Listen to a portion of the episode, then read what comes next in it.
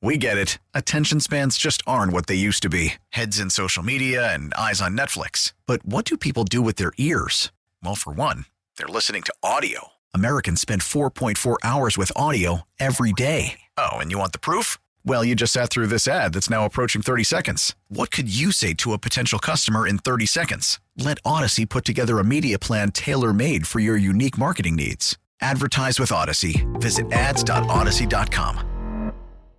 Uh, one of those guests coming up now, Ned Oliver, a reporter with Axios Richmond. I know he's not in town, and on top of that, there's a time difference. So, uh, Ned, you get bonus points for that. Good morning.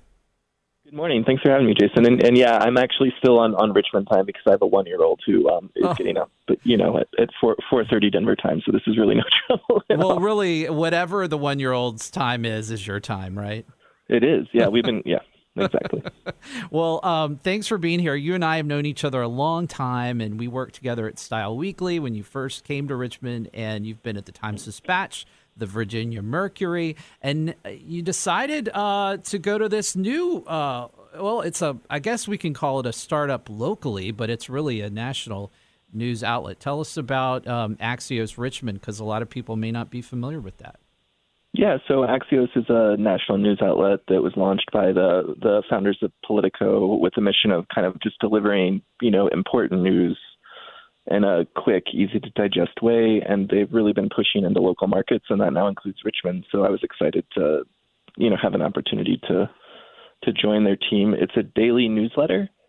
Uh, it arrives in your inbox at 6:30 a.m. and it just uh, pretty much every day you can read it in about three minutes.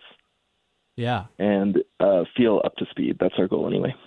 Yeah, and uh, so the the model, and they're doing this in other cities too. The model is to have local journalists who are who are physically present in that city, uh, but you also obviously have the support of uh, national outlet as needed. But you all are here to, um, you know, you don't. Not everything in the newsletter is something you've reported, but it, it could be your perspective on a story that is trending or um, but you do have original report, reporting as well.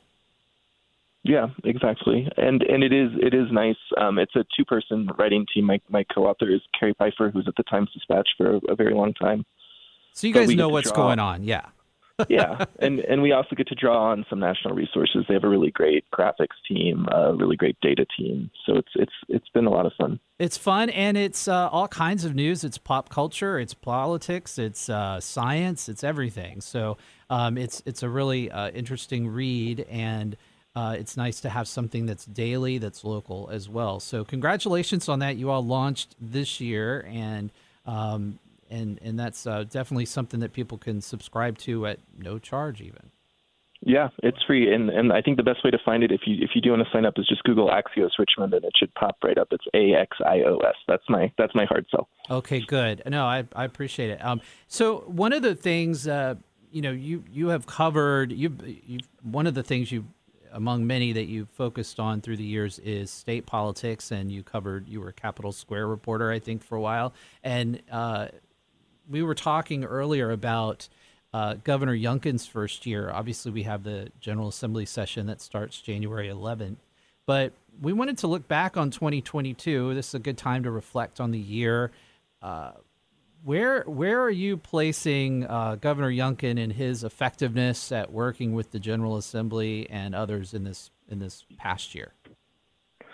You know, um, I thought he had a pretty a pretty solid first year, and, and I, I think the context for that is that the legislative calendar makes any governor's first term a, a bit of a wash. They're walking directly into a legislative session without a lot of time to prep, and they have a budget that was written by their predecessor, which right. in this case was a Democrat, is not going to necessarily line up with what Youngkin was hoping to do, but he was he was fairly successful in terms of, of a few of the goals that he walked into office with. And I, I would sort of highlight in particular the four billion in tax cuts that he he got into his budget, uh, which was a bipartisan deal with Democrats in the Senate and Republicans in the House. And how are um, um, how are some of those tax cuts uh, going to take effect? Yeah, well, the the one I would I would highlight right now, the most timely one is um, a, a reduction in the the grocery tax is about to go into effect January one. Yeah, and that was uh, um, from what. Go ahead. Sorry. No, no, I, I was going to just go on, go on, but the the grocery tax was something that Youngkin had campaigned on and, and made a. It, it was it was popular enough that that Democratic Governor Ralph Northam put it in his budget basically for Youngkin. Said here, yeah, I've heard you talk about it. Here it is. And Here you go. it's uh, we were talking about that a little bit earlier in the hour because it, it's a little bit of a it's one and a half percent uh, grocery tax cut, but wasn't there something about localities because some localities couldn't get rid of it? It's part of their budget and they can still add on a tax. Yeah, I, the, yes, it, it's part of it. The state's grocery tax funds go straight to local governments, and so it'd be up to local governments to cut that portion of it. Okay. So, so that I guess was the compromise um, that that Youngkin kind of struck. Yeah. What were some of the other standout news from his first session? Well, I think what he and his base got most excited about in terms of legislative victories was um, him getting to sign a bill ending mask mandates in schools. It feels like a lifetime ago that that was a major issue I know. to me, but but um, yeah, Chap Petersen, a Democrat from Northern Virginia, who you know is uh, pretty independent-minded, really hated the idea of wearing masks in schools, and he um, basically made that happen for for the governor. He he he didn't attend the signing ceremony. They they staged a massive, you know, signing event. They they they had uh he had Youngkin had a table in front of the Capitol and just dozens of school kids behind him as he signed this bill. Um but yeah, I think that was one of his bigger bigger moments in office. And then after the session, it kind of got a bit a bit quieter. Um, as as we all know, Youngkin he spent a lot of time campaigning out of state, which was interesting, but you know not for for a state legislative reporter, not the most interesting. thing he Right. could Well, he doing. yeah he took those he took those red vests around to everybody, didn't he? Yes, yeah, you We- get a red vest. Yeah. Um, he had to, he spread that around. Now he his candidates didn't didn't all do so well though. The ones that he was supporting across the country. No, he had a he had a bad record, and and if I'm not mistaken, I mean people have focused on Trump's endorsement record in the in the midterms. I, I think Youngkin's was actually a little worse than Trump's. Um, it Youngkin's response to that has been like, listen, like I wasn't endorsing people I knew was going to win. I was endorsing people who were fighting in hard races, like the one that that I won. So he's he's not um, he was he was uh yeah he was pla he was rallying people to candidates that had been selected in their own primaries and, and across the across the country. What uh, Mm-hmm. what uh, what did kn- you know you mentioned taxes and then we we saw a lot of news maybe after that I'm trying to place it in time but we saw a lot of news about the surplus and where the governor wanted some of that surplus money to go. Yeah, I mean this this might be a good point to sort of transition to what what a little bit about what's coming in the next session. Um, okay. it, Virginia just has a you know is apparently doing great and has surplus had surplus Yeah. revenues for every year that I can remember now, and um, so so Youngkin is is pushing to add another billion in tax cuts, the, the biggest chunk of which would would come from an 18% cut to the state's corporate tax rate. Um, That would that would be shaving it from six percent to five percent, which he says would be a big help to small businesses. Um, I think that that is going to be interesting to see how. Well, I guess I will be watching how Senate Democrats um, re- re- respond to that if if he can get a deal through because he's also made mental health funding a major issue and has a range of reforms. I think what we're going to hear from Democrats is we should be spending this money to fix the state's mental health system in a more fulsome, you know, way. Put put as much money as we can So right away. They, they would argue to not cut as much in taxes. Yeah, precisely.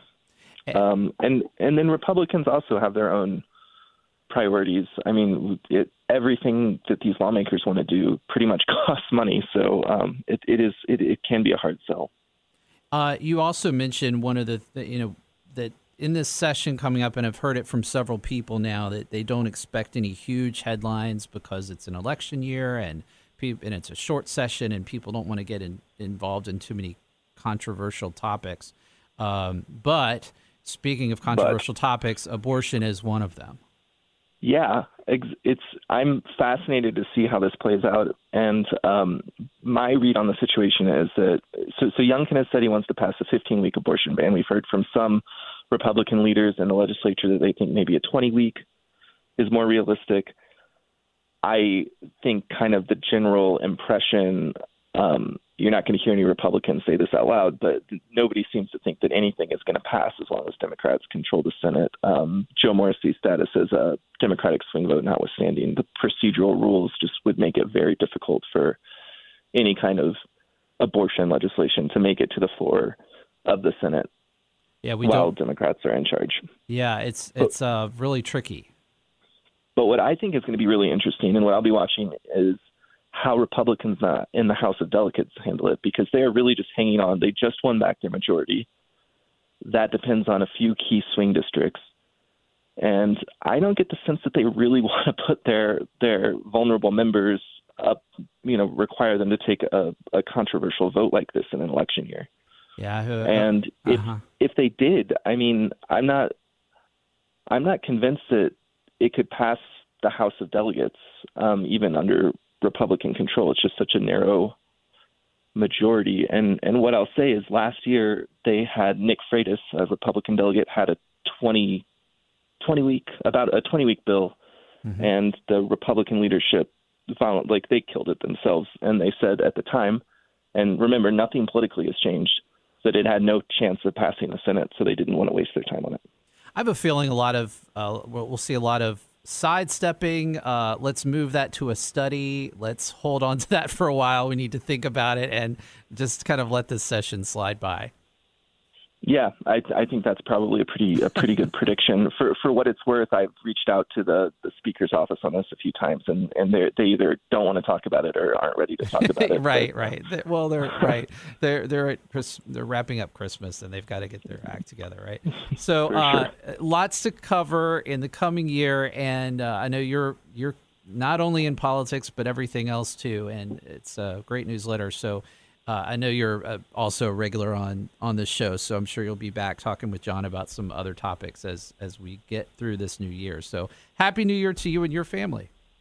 Yeah, likewise, Jason. Thanks a lot. Thanks so much, Ned Oliver, reporter with Axios Richmond on News Radio WRVA. We get it. Attention spans just aren't what they used to be. Heads in social media and eyes on Netflix. But what do people do with their ears? Well, for one, they're listening to audio. Americans spend 4.4 hours with audio every day. Oh, and you want the proof? Well, you just sat through this ad that's now approaching 30 seconds. What could you say to a potential customer in 30 seconds? Let Audacy put together a media plan tailor made for your unique marketing needs. Advertise with Audacy. Visit ads.audacy.com. We get it. Attention spans just aren't what they used to be heads in social media and eyes on Netflix. But what do people do with their ears? Well, for one, they're listening to audio. Americans spend 4.4 hours with audio every day. Oh, and you want the proof? Well, you just sat through this ad that's now approaching 30 seconds. What could you say to a potential customer in 30 seconds? Let Audacy put together a media plan tailor made for your unique marketing needs. Advertise with Audacy. Visit ads.audacy.com.